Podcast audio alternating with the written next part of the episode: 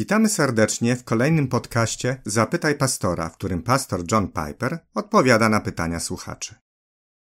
Jedna ze słuchaczek zadała bardzo ważne pytanie. Oto co do nas napisała. Drogi pastorze, jestem pielęgniarką.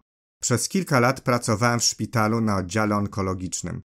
Obecnie pracuję na innym oddziale, ale widuję czasem pacjentów bliskich śmierci. W jednym z wcześniejszych odcinków na ten sam temat skupiłeś się na walce w wierze, zakładając, że osoba umierająca jest wierząca. Jednak z mojego doświadczenia wynika, że naprawdę niewielu z umierających pacjentów to osoby wierzące. Z tego powodu często zmagałem się z silnym niepokojem, ponieważ miałam świadomość, że jestem najprawdopodobniej ostatnim chrześcijaninem, z którymi te osoby mają kontakt przed śmiercią i że tylko godziny a czasem nawet minuty dzielą ich od wiecznego potępienia. Budziło to we mnie wiele pytań. Czy powinnam dzielić się Ewangelią, nawet gdy pacjent jest nieprzytomny? Czy nie urażę rodziny pacjenta w tej bardzo smutnej dla nich chwili? Jak mogę zastroszczyć się o zagubioną osobę, która jest na krawędzi piekła, zwłaszcza gdy jej zdolności do zrozumienia Ewangelii i do odpowiedzenia na nią wiarą są bardzo ograniczone, a na dodatek obecna jest rodzina pacjenta. Co powiedziałbyś na taką sytuację? Odpowiedź na to pytanie będzie zależała w dużej mierze od trzech rzeczy. Po pierwsze, od Twojego przekonania o prawdziwości biblijnej nauki o piekle. Po drugie, od miłości, jaką odczuwasz wobec umierającego, to znaczy pragnienia wiecznej radości dla umierającej osoby. I po trzecie, od odwagi, by działać dla dobra zgubionych, wbrew życzeniom tych, którzy nie wierzą w Ewangelię. Mówiąc inaczej, ludzie unikają dzielenia się Ewangelią z umierającymi z przynajmniej jednego z trzech powodów. Pierwszy, po prostu nie wierzą w piekło. Nie jest dla nich prawdziwe, nie boją się go. Prawdą jest, że jeżeli będziesz mówił o Chrystusie, grzechu i sądzie, to ta osoba leżąca w łóżku może odczuwać jakiegoś rodzaju niepokój.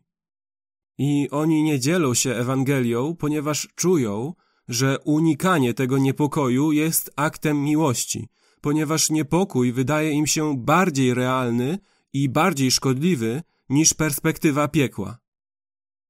Albo drugi powód jest taki, że unikają mówienia o tym, ponieważ chociaż wierzą w piekło, to nie czują żadnej miłości do umierającego, nie mają silnego pragnienia, żeby umierający został uratowany i zyskał wieczną radość w obecności Chrystusa. Po prostu nie mają takiego pragnienia. Albo jest trzeci powód. Oni nie dzielą się Ewangelią, ponieważ wierzą, że ich przełożeni w ich miejscu pracy lub rodzina umierającej osoby mają największy autorytet w decydowaniu o tym, czy możesz dzielić się Ewangelią. I Boże wezwanie, aby dzielić się Ewangelią, znajduje się na drugim miejscu w stosunku do tego ludzkiego autorytetu. Istnieją sytuacje, w których nie jesteśmy zobowiązani. Jezus powiedział: Nie dawajcie psom tego, co święte, i nie rzucajcie swoich pereł przed świnie, by ich nie podeptały swymi nogami i odwróciwszy się, nie rozszarpały was. Mateusza 7:6 Myślę, że Jezus ukazał zastosowanie tego w Ewangelii Mateusza 21 od 23 do 27, kiedy zapytał naczelnych kapłanów i starszych, czy chrzest Jana był z nieba, czy od ludzi. I pamiętasz, że oni zastanawiali się między sobą i powiedzieli: Jeśli powiemy, że z nieba, lud zapyta nas: Czemu więc nie uwierzyliście? Jeśli zaś powiemy, że od ludzi, tłum może nas ukamienować. Odpowiedzmy więc, że nie wiemy. A Jezus odpowiedział: I ja wam nie powiem. Innymi słowy, istnieje rodzaj postawy tak dogłębnie podstępnej i wrogiej Ewangelii, że w pewnych sytuacjach nie dzielisz się Ewangelią z niektórymi ludźmi. Inną rzecz powiedział Jezus w Mateusza 10:14. A jeśli ktoś was nie przyjmie i nie usłucha waszych słów, wychodząc z tego domu albo miasta, strząśnijcie pył z waszych nóg. Innymi słowy, możesz napotkać ludzi, którzy okażą się tak toporni, że przestajesz z nimi rozmawiać i idziesz dalej.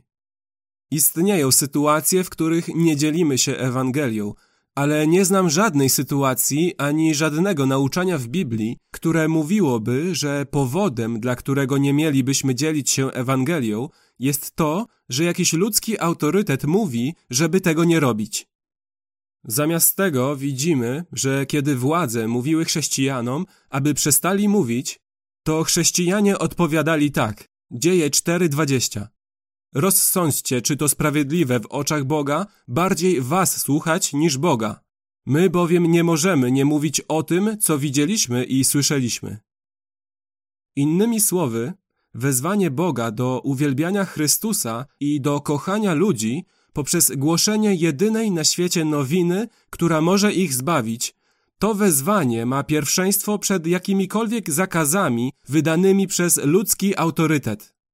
Tak więc mogą zdarzyć się przypadki, kiedy dzielenie się Ewangelią nie będzie dobrym pomysłem, ale powodem tego nie będzie ludzki zakaz. I myślę, że dotyczy to zarówno władz państwowych, jak i religijnych, zawodowych, wojskowych, szpitalnych czy rodzinnych. A co z osobą, z którą chciałbyś podzielić się Ewangelią? Ogólnie rzecz biorąc, myślę, że jeżeli ta osoba jest przytomna, to dobrze jest poprosić o pozwolenie, aby porozmawiać z nią o czymś bardzo dla ciebie cennym i ważnym dla niej, mianowicie o Jezusie Chrystusie i Bożej ofercie przebaczenia grzechów w Chrystusie. Myślę, że jeśli ktoś, siedząc naprzeciwko ciebie w restauracji lub leżąc w szpitalnym łóżku, mówi: Nie chcę o tym słyszeć, to nie masz obowiązku mu się z tym narzucać. Nikt nie jest zbawiony z przymusu. A jeśli ktoś odwraca się od Ewangelii, którą chętnie i w miłości chcesz mu zaoferować, to wymuszanie, aby ta osoba nas słuchała, jest sprzeczne z samą naturą dobrej nowiny, w którą wierzymy dobrowolnie. Czy to oznacza, że osoba, która umiera i nie jest w stanie mówić, i z tego co wiesz, może nawet nie jest świadoma tego, co do niej mówisz, czy taka osoba nie powinna usłyszeć od ciebie Ewangelii? Nie sądzę. Jeśli człowiek, który został pobity na poboczu drogi, był nieprzytomny, kiedy pojawił się dobry Samarytanin, to nie sądzę, aby dobry Samarytanin miał obowiązek czekać, aż ten odzyska przytomność, aby poprosić o pozwolenie na opatrzenie jego ran i zabranie go na leczenie.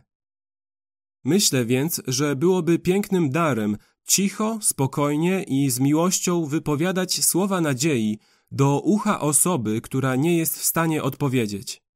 Myślę, że umiejętność dobrania odpowiednich słów wymaga wielkiej mądrości i ewangelicznej wrażliwości.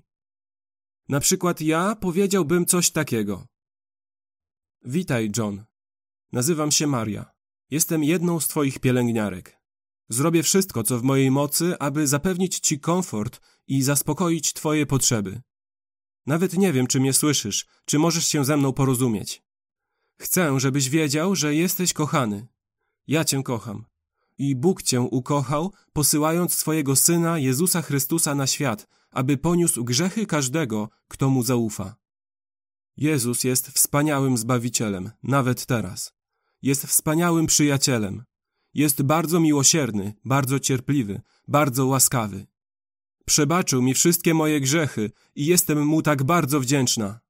I on pragnie, abyś wiedział, że jest on gotów przebaczyć wszystkie twoje grzechy, bez względu na to, jakie one były lub jak było ich wiele. Jedyne, co musisz zrobić, to całkowicie zdać się na miłosierdzie Chrystusa. Wpadnij w ramiona Chrystusa i zaufaj Mu jako najdroższemu Zbawicielowi. Więc pomodlę się o Ciebie, John. Ojcze w niebie, dziękuję Ci za Twoją miłość. Dziękuję Ci za niesamowitą łaskę, która zbawia grzeszników takich jak ja i John, kiedy po prostu zaufamy naszemu najdroższemu Zbawicielowi Jezusowi Chrystusowi. Modlę się, abyś stał się prawdziwy dla Johna, podczas gdy on tutaj leży. W imieniu Jezusa. Amen. A jeśli zapytacie mnie, co zrobić, gdy bliska osoba mówi: Nie rozmawiaj z moim ojcem o Jezusie, to odpowiem, że nie wierzę, by ludzki nakaz miał pierwszeństwo przed nakazem miłości.